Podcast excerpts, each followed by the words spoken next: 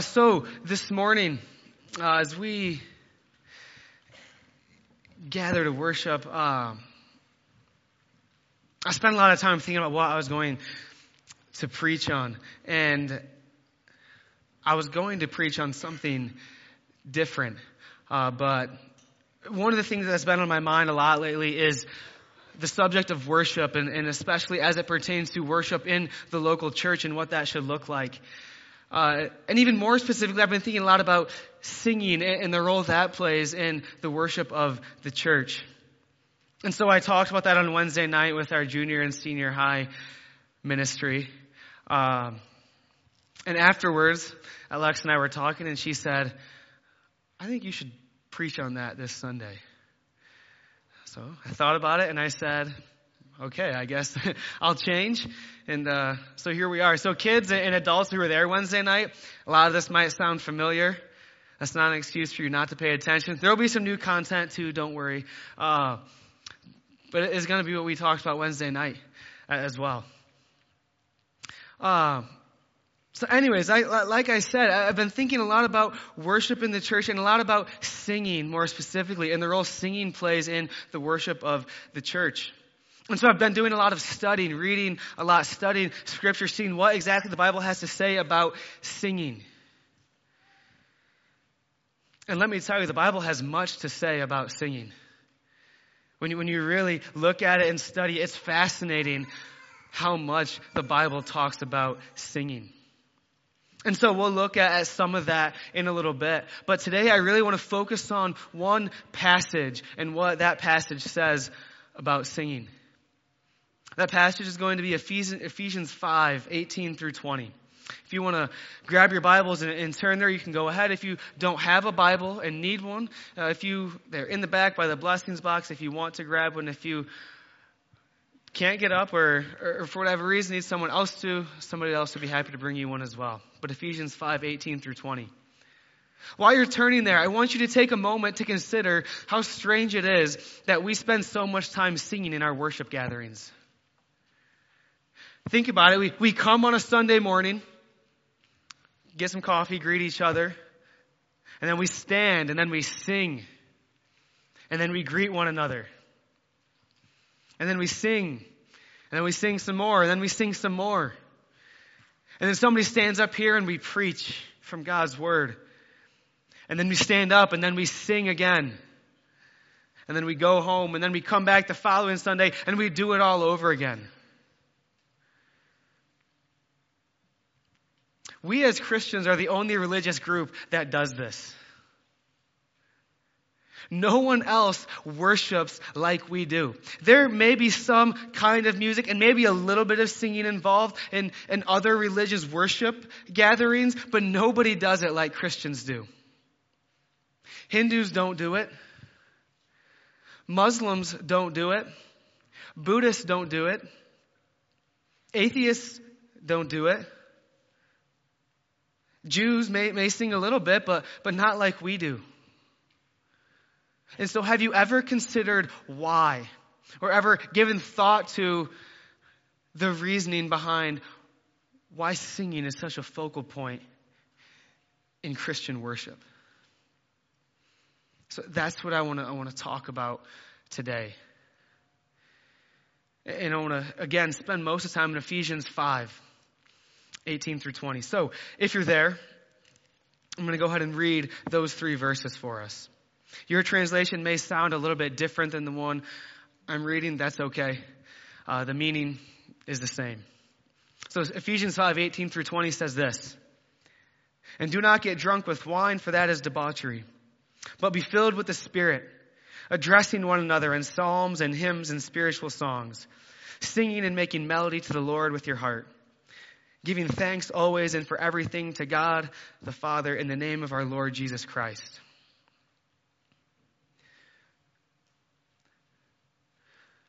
Our focus is going to be on verses 18 and 19, especially the second part of verse 18, and then even more so verse 19 because of what it has to say about singing in the church. But looking at verse 18 there, look at the first part of it is Paul just gives a simple command. He says, do not get drunk with wine. We're not going to spend much of any time on that this morning. Suffice it to say that he just clearly condemns drunkenness as a sin in Scripture. And that'll suffice it to say for today. But the second part is really where we want to focus. So the first part of verse 18, he gives this command, this imperative, do not get drunk with wine. And then the second part, he gives another command. There's like an instead. Your translation might even say instead. So do not get drunk with wine, but instead, the command is be filled with the Spirit.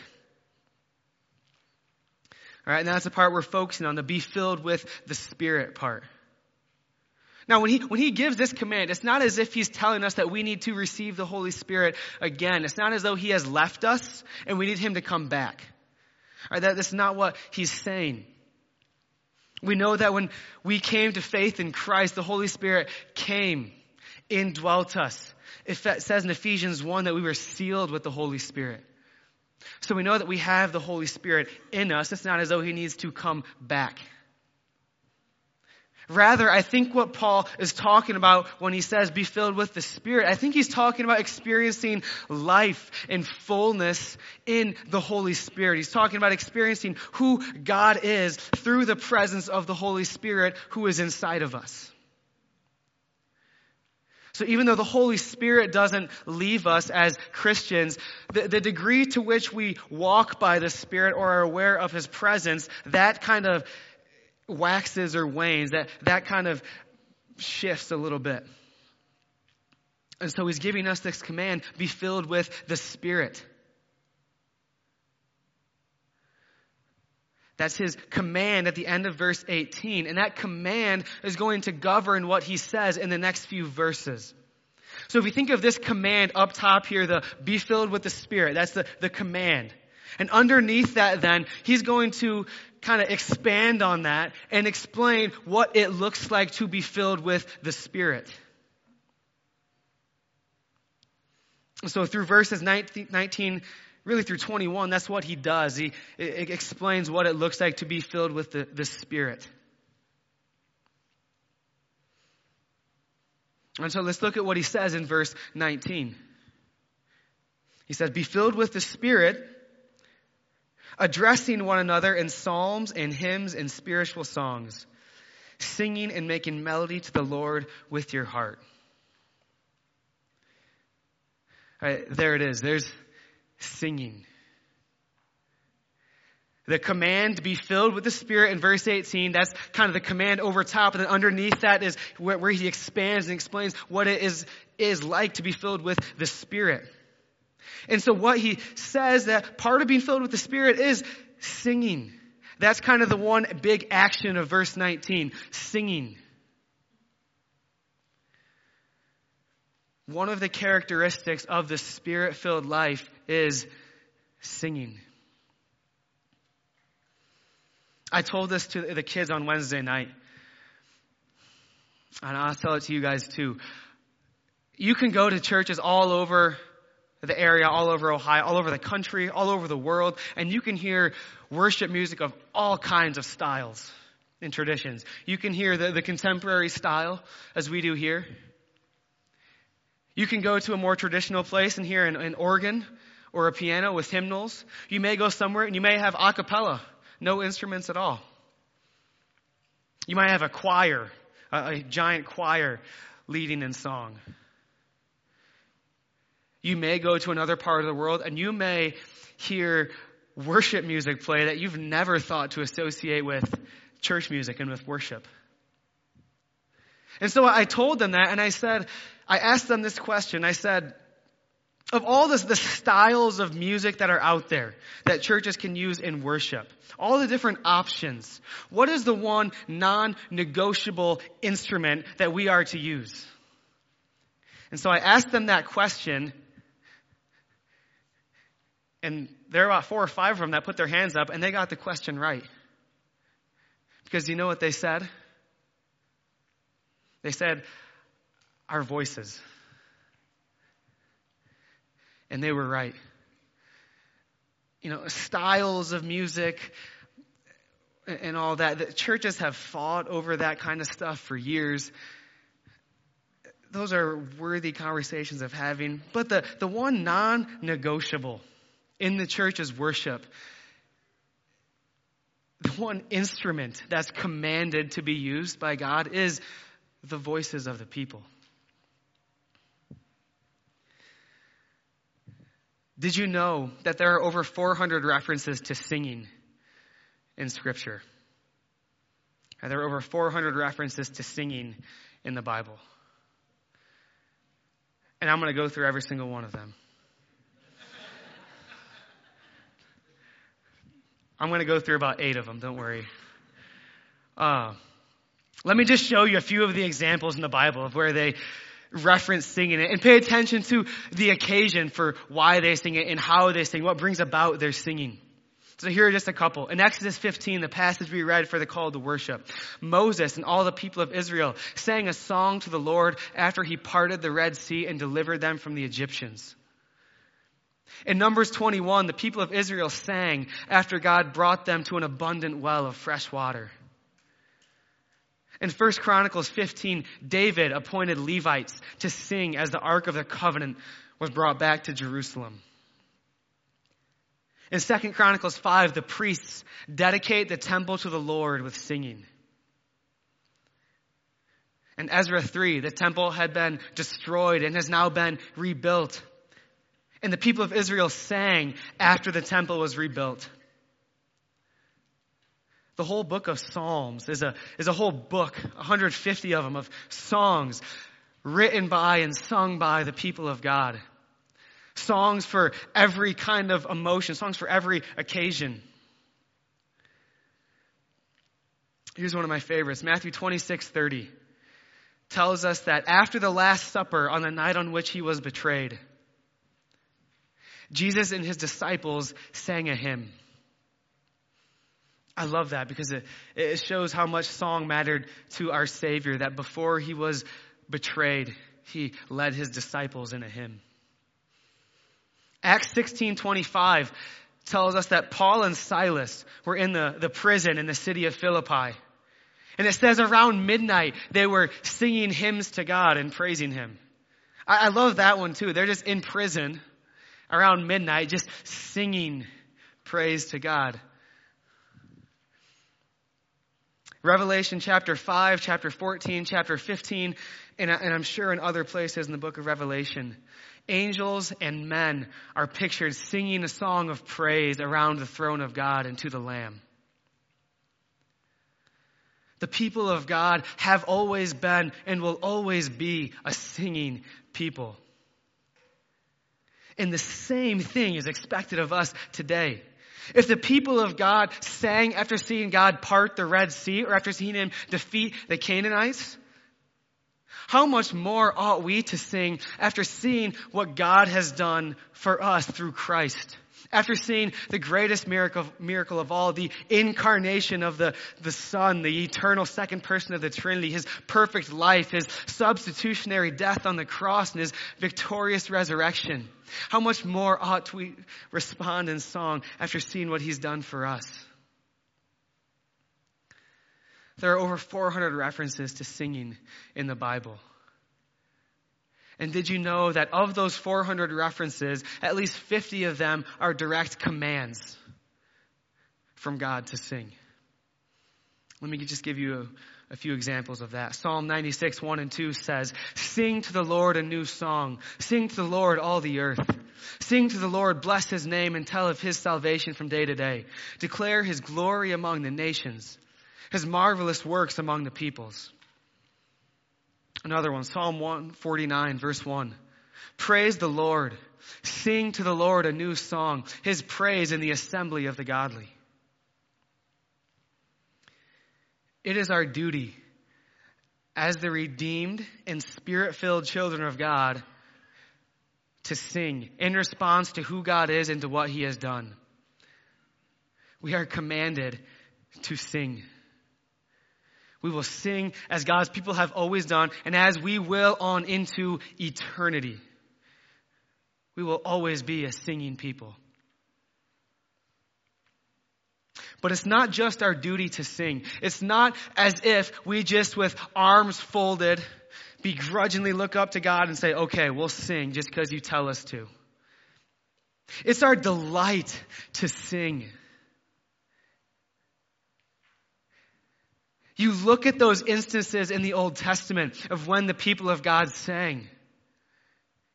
They didn't, in Exodus 15, they didn't sing a song of praise because God merely said to. He didn't, not because he merely commanded them to. It was their delight to. They were compelled to sing in response. They could not help but just sing after seeing the greatness of what God had done.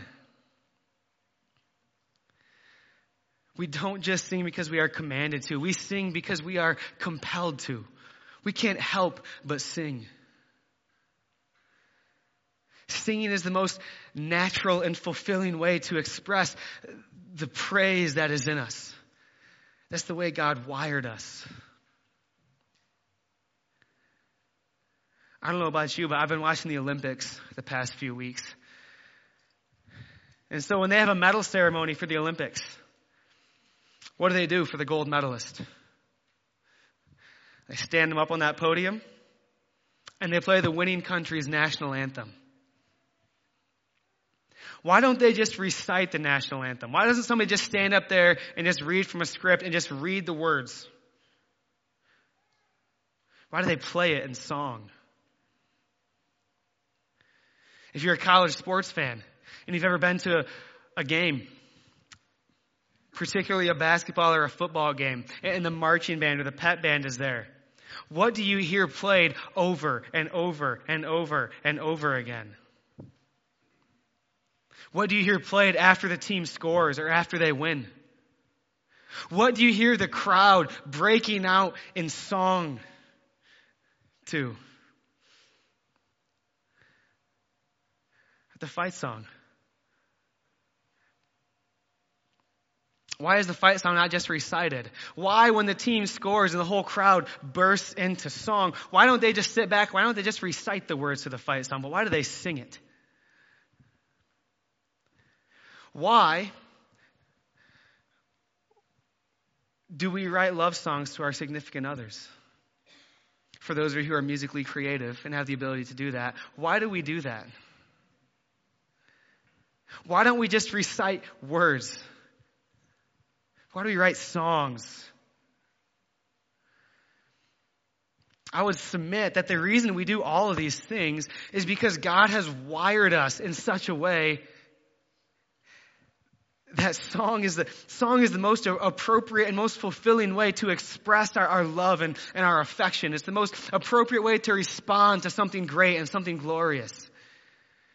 And so we go to a college football game and our team runs onto the field and the band plays our song and we can't help but just break out into song.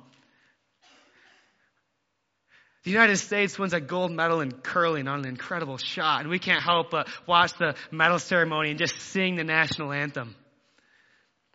We can't help but write love songs to our husbands or to our wives.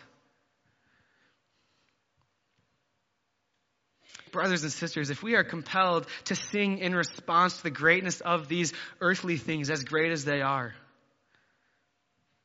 how much more should we be compelled to sing in response to the greatness of God? How much more should we be compelled to sing in response to what he has done for us in Christ? We don't merely sing because we are commanded to. We don't merely sing out of duty. We sing out of delight. And we are compelled to sing. And this is exactly what Paul is saying here in Ephesians 5:19. So there's that command again, verse 18, be filled with the Spirit. And in verse 19, he says that a major part of that, or a major characteristic of being filled with the Spirit, is singing.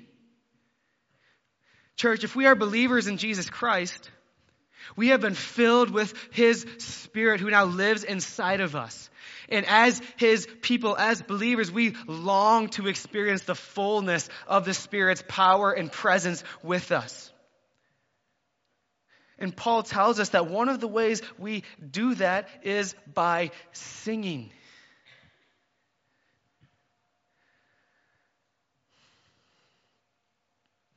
I know that there are many of you who don't sing in church, and I don't know what your reasons are for not singing. Maybe you're not a good singer, so you're embarrassed to possibly be heard by others. Maybe you just like to sit and think about the lyrics and kind of ponder them in your heart. Maybe you just don't like to sing. Maybe you don't know the song, or maybe you don't like the song. Maybe you don't like the music. Maybe you prefer a different style of music. Maybe you've never just thought about it, and you've never been taught why we sing and why it's important. I don't know what your reasoning might be for not singing, but we are called to sing, every single one of us, not just the worship team,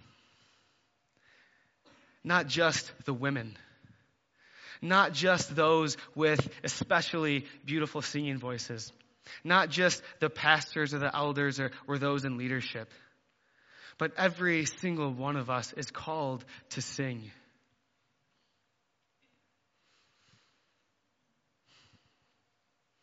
So I don't know what your reasoning is, but we are called to sing, every single one of us. And I think part of our spiritual growth as Christians is learning to. This may be difficult to hear and swallow for some of us, but I think God's word is clear here in this passage as well as in other places. That if we call ourselves Christians, but we refuse to participate in the singing of the church, either we are being disobedient or we have not been filled with the Spirit and we're not actually Christians at all.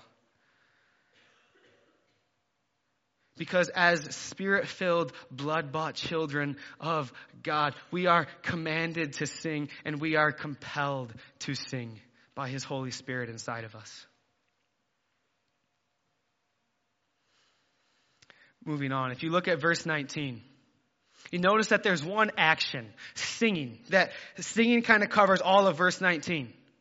But you'll notice if you look closer that there are two parts to this action. Right? There's a first part of verse 19 and a second part of the verse. The second part of verse 19 describes the part of singing in church that we're probably all familiar with. It says, singing and making melody to the Lord with your heart. This second part of verse 19 describes the vertical aspect of singing.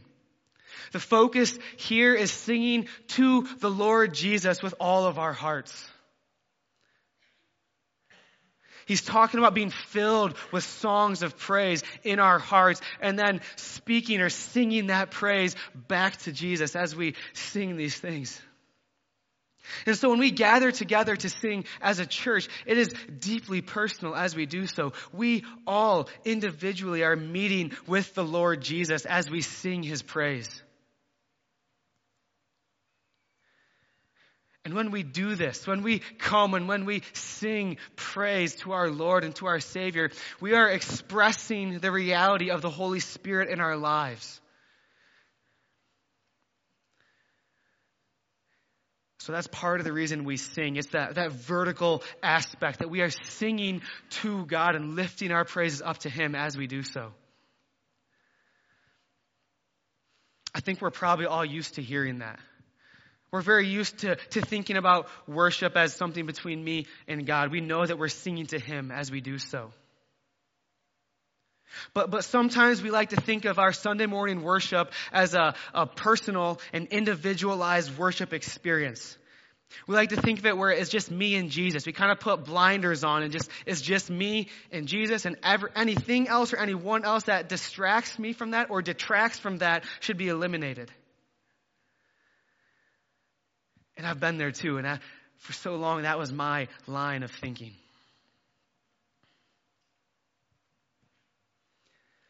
While it is deeply personal as we sing, it is not an individualized worship experience. It is not just about me and Jesus. It's a corporate worship experience as we sing together. It's about us together as the body of Christ singing. This is one of the things that shocked me as I studied the Bible to see what it said about singing. I knew the vertical aspect of singing. I knew that when we sing, we sing to God. I knew that. But what shocked me was how often the Bible talks about this horizontal aspect of singing. Look at the first part of verse 19. He says, addressing one another. Now, that's no surprise. We address one another all the time. We're used to that. We come to church and we speak to one another. We ask how each other's weeks have been. We greet one another, say good morning. We pray for one another. We ask how we can be praying for people. We pray with them. We address each other all the time. This is no surprise. What's surprising in verse 19 is how he says we are to address one another. He says we are to address one another in psalms and hymns and spiritual songs. If you read in the New Living Translation, it takes that idea that we're to speak to one another in songs and hymns and spiritual songs, and it literally just translates that as singing to one another. This is the horizontal aspect of worship that we so often forget. When we gather together on a Sunday morning as the Spirit-filled, blood-bought children of God, we sing. And we sing to God with our whole being. But this verse also tells us that when we sing, we are not only singing to God, but we are also singing to one another. This in no way diminishes the fact that we are singing to God. It in no way diminishes that vertical aspect of our singing. But it does add another element to our singing. When we sing, we are literally addressing one another in our songs and hymns and spiritual songs. There's another verse in the New Testament that's very similar to this. Colossians 3:16, if you want to turn there.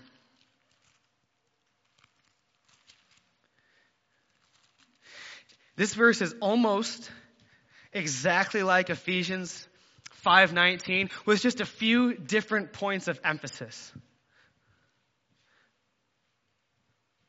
And so Ephesians 5:19 says addressing one another in hymns and psalms and spiritual songs.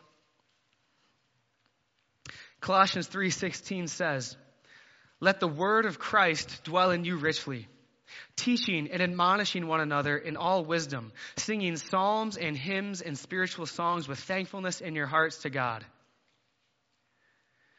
Again, almost the same as Ephesians 5:19, but just a few different points of emphasis in this verse.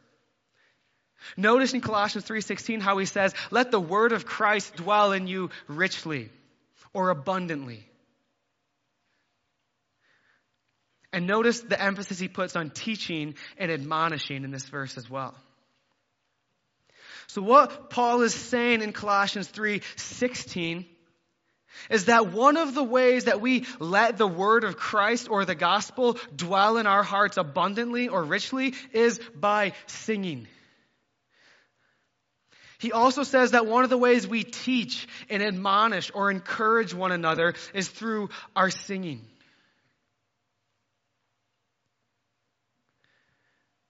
So think about this. As we gather and we sing, as we sang the Lord's Prayer, and as we sang the Apostles' Creed, we sing those together. We are singing those truths to God and praising Him, and we are also singing them to one another. And as we do so, we are teaching and encouraging one another with those truths. And as we sing them to one another, those truths are being driven deeply into our hearts, where they will dwell abundantly.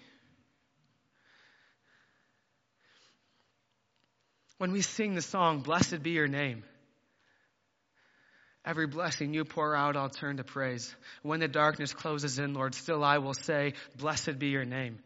Not only do we sing to God, yes, and absolutely we do, but we also are teaching and admonishing one another to praise God and worship Him in the midst of the good times and in the midst of suffering and bad times. When we sing, I believe in life eternal, I believe in the virgin birth, I believe in the saints' communion and in your holy church, I believe in the resurrection when Jesus comes again. We are praising God, and we are also teaching and admonishing one another to believe these truths.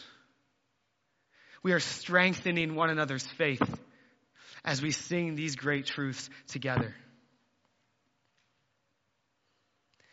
There is a horizontal aspect to our singing. And when we refuse to sing, we are refusing to participate in the teaching and admonishing that happens when we sing to God and to one another. The teaching and admonishing that we are all called to do for one another as brothers and sisters in Christ. Let me give a brief overview of what we've said so far as we prepare to close. Paul tells us in Ephesians 5:18 to be filled with the Spirit. And when he says this, he's talking about experiencing the presence and power of God in all its fullness in our lives. And in verse 19, he says that one of the ways we do that is by singing. We're commanded to sing. There are over 400 references to singing in the Bible and at least 50 direct commands. Therefore, it is the duty of every Christian everywhere to sing in response to who God is and to what He has done. But we're not just commanded to sing, we're compelled to sing. We sing out of delight. As the Holy Spirit moves to open the eyes of our hearts to see His glory, we cannot help but respond with a song of praise. When we gather together to sing, we gather to worship God. We sing to Him with our hearts. And as we gather together, we are also singing to one another, addressing one another in psalms and hymns and spiritual songs, teaching and admonishing one another so that the gospel will dwell in our hearts abundantly. Worship team, would you come forward as we close?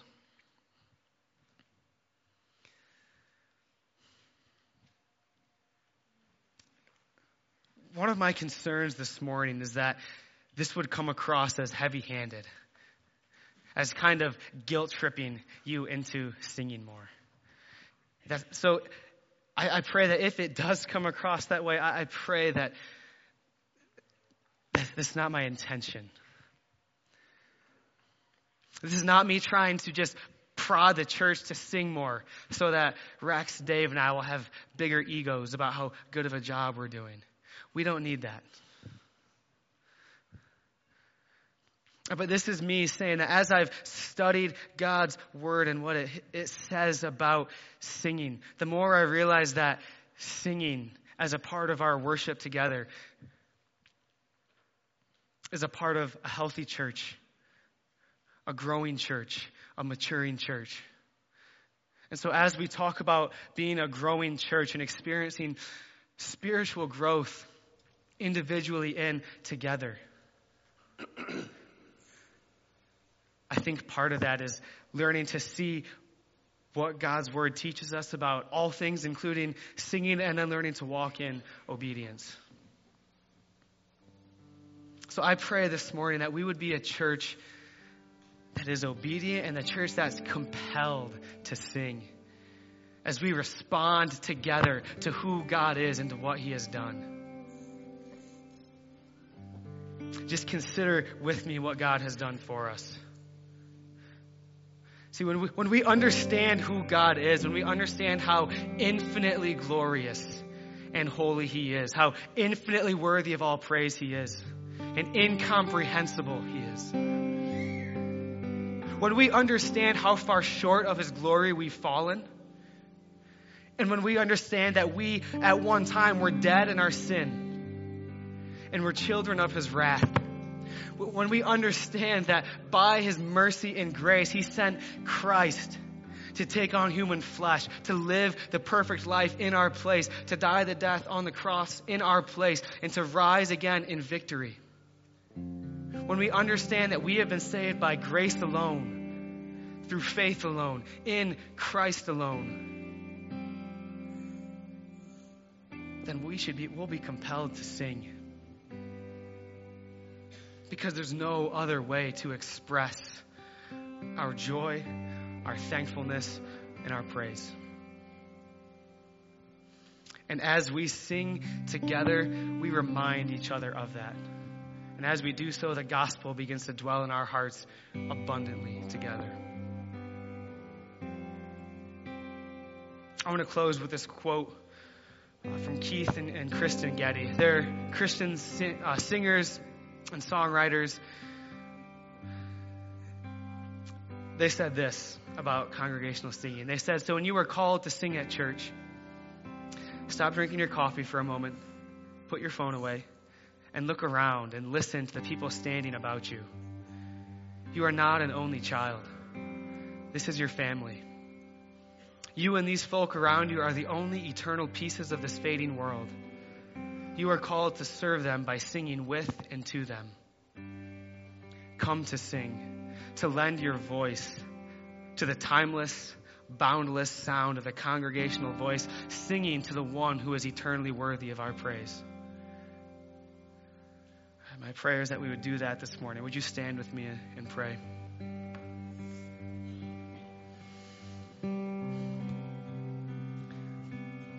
Father, you are the one who is eternally worthy of all of our praise.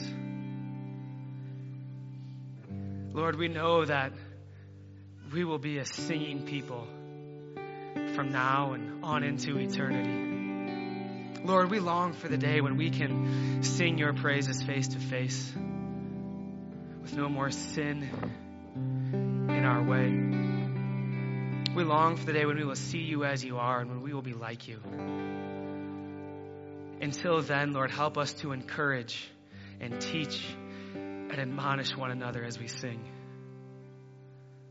Father, help us by your Holy Spirit in us to walk in obedience, and we pray that this morning your Spirit would compel us to sing your praise in response to who you are and to what you've done. So, Lord, we close this morning by singing.